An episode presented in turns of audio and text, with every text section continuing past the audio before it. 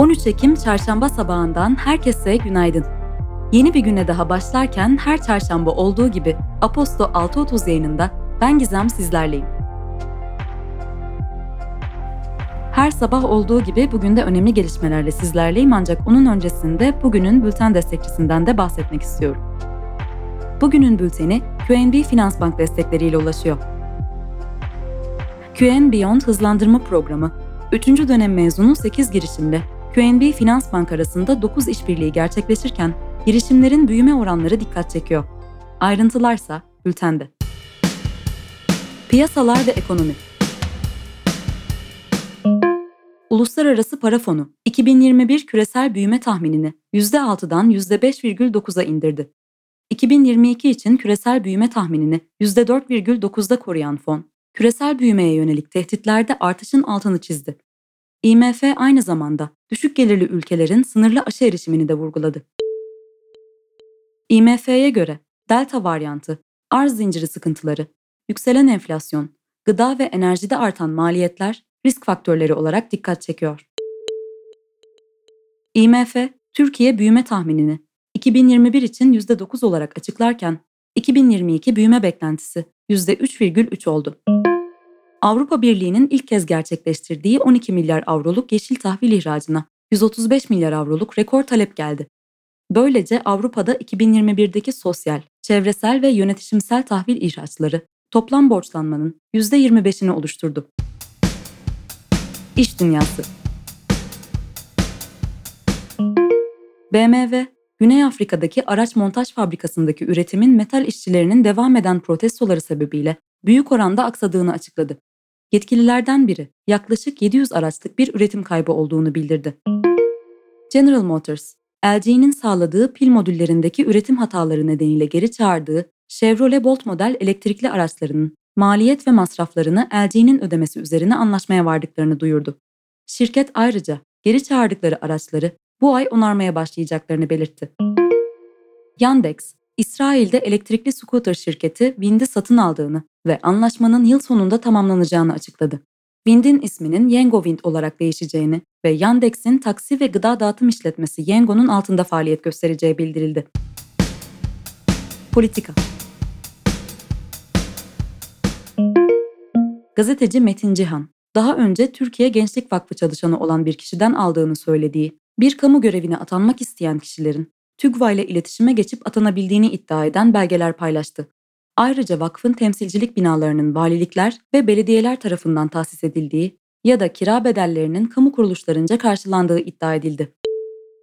Gazeteci İsmail Saymaz, bildiği kadarıyla evrakların birden çok gazeteciye ulaştırıldığını ve bazı gazetecilerin belgelerde geçen bazı isimlere ulaşıp bir dönem TÜGVA üyesi olduklarını ya da bir kurumda çalıştıklarını doğruladığını söyledi.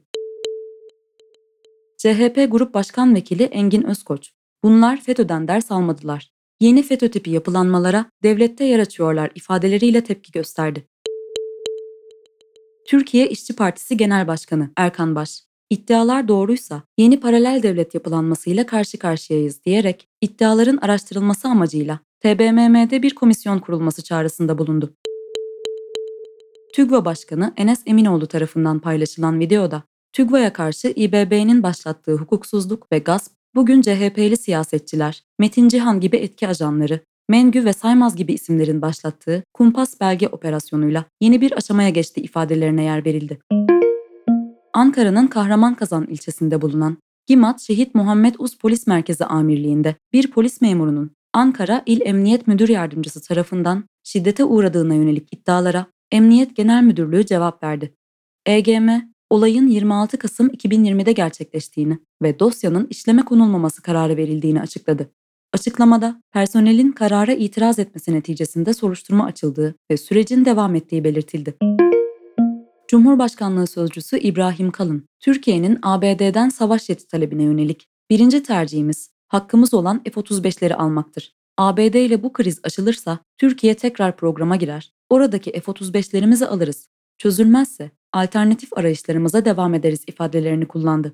Kalın, ödenen para karşılığında mevcut F-16 filosunun genişletilmesine de sıcak baktıklarına işaret etti. Fransa Cumhurbaşkanı Emmanuel Macron, ülkedeki sanayi sektörünü ve araştırma geliştirme operasyonlarını tekrar yapılandırmak için 30 milyar avro değerinde bir yatırım planı duyurdu. İran yanlısı partiler ve silahlı gruplar, Irak seçimlerinin erken sonuçlarını manipülasyon ve dolandırıcılık olarak nitelendirdi. Bu gelişmenin öncesini hatırlayacak olursak, Irak'ta %41 katılım oranı ile gerçekleşen parlamento seçimlerini yerel hükümet yetkililerinin doğruladığı ilk sonuçlara göre Sadır grubunun kazandığı açıklanmıştı. Kuzey Kore lideri Kim Jong-un, ABD'nin tehditlerine yönelik yenilmez bir askeri güç oluşturacağını belirtti.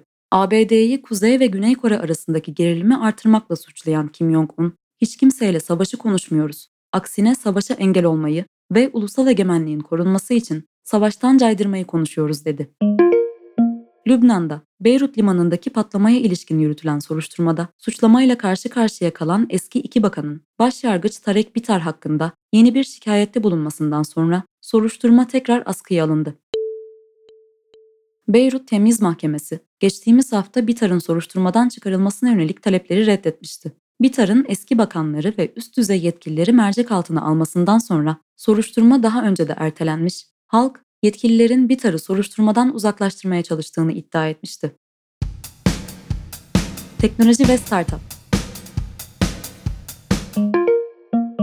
Facebook'un bağımsız karar organı Gözetim Kurulu, geçtiğimiz hafta kongrede Facebook'un aleyhinde konuşan, eski çalışan Francis Haugen'la görüşeceğini açıkladı. Eski Facebook çalışanı Sophie Can, Haugen'ın kongrede ifade vermesinin kendisini cesaretlendirdiğini söyleyerek ABD kolluk kuvvetleriyle potansiyel cezai ihlaller paylaştığını ve kongrede de ifade vermeye istekli olduğunu açıkladı. 2020'de Facebook'tan kovulan Can, şirket hakkında ellerimde kan var ifadelerinin bulunduğu 7800 kelimelik bir yazı paylaşmıştı. Instagram, hizmetinde çoğunluğu etkileyen kesintiler olduğunda kullanıcıları bilgilendirmek için yeni bir özellik test ettiğini duyurdu. Testin ABD'de yapıldığı ve birkaç ay daha denenmeye devam edeceği de bildirildi. Twitter, uzun süredir beklenen doğrudan takipçi çıkarma özelliğini yayına aldığını duyurdu. Bu özellikle kullanıcılar, engellemeye gerek kalmadan takipçi listesine giren kullanıcıları bu takipçiyi kaldır butonuyla doğrudan listesinden çıkarabilecek. Spor Galatasaray'ın stadının yeni adı Ali Samiyen Spor Kompleksi Nef Stadyumu oldu. Türkiye spor tarihinin en büyük isim sponsorluğu için Sarı Kırmızılılar, Timur Şehircilik Planlama AŞ ile 725 milyon TL artı KDV karşılığında 5 artı 5 yıllığına stat isim hakkına ilişkin sponsorluk ve reklam tanıtım sözleşmesi imzalandığını açıkladı. NBA'de Brooklyn Nets, aşı olmama kararında ısrar eden yıldız oyuncusu Kyrie Irving'i kadro dışı bıraktığını açıkladı. Nets Genel Menajeri Sean Marks, takımdaki hiç kimsenin yarı zamanlı oynamasına izin verilmeyeceğini söyledi. Formula 1'de Sebastian Vettel, organizasyonun uyguladığı doğa dostu politikanın yeterli olmadığını, şu anda kullanılan hibrit motor kurallarının işe yaramaz olduğunu söyledi. F1'in sunduğu motorlar ve kullandığı sürdürülebilir yakıtlar için ortaya konulan planın yeterince agresif olmadığını söyleyen Vettel, sporda biyoyakıtlar yerine sentetik yakıtları tercih edeceğini belirtti. Dünün öne çıkan karşılaşmaları ve sonuçları ise bültende. Günün hikayesi. Bugünün bülteninde günün hikayesi olarak G20 Afganistan gündemiyle toplandı başlıklı yazı bizlerle.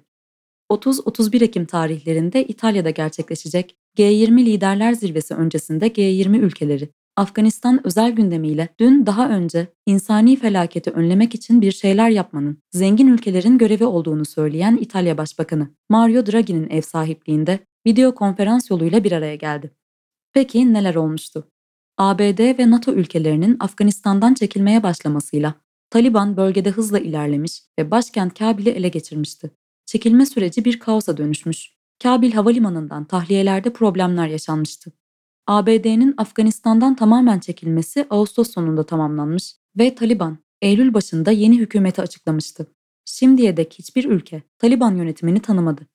Uluslararası toplum Taliban'dan kapsayıcılık, kadın ve kız çocuklarının hakları gibi konularda beklentilerini dile getiriyordu. Draghi'nin ofisinden yapılan açıklamada toplantı gündeminin acil insani yardım, terörle mücadele, ülke içinde hareket özgürlüğü ve açık sınırlar başlıklarından oluştuğu belirtildi. Hafta başında ABD, Taliban'la çekilmeden sonra ilk kez yüz yüze gelmiş ve görüşmeyi samimi ve profesyonel olarak yorumlamıştı. Rusya'da 20 Ekim'de Taliban lideriyle görüşmeyi planlıyor.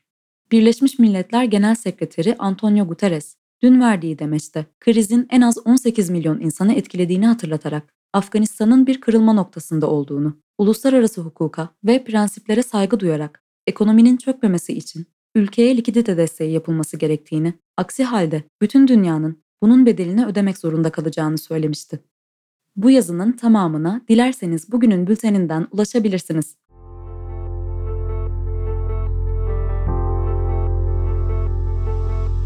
Her çarşamba olduğu gibi bugün de Aposto 6.30 yayınında önemli gelişmelerle ben Gizem sizlerleydim. Mikrofona veda ederken hepinize mutlu günler diliyorum. Tekrar buluşuncaya dek. Hoşçakalın.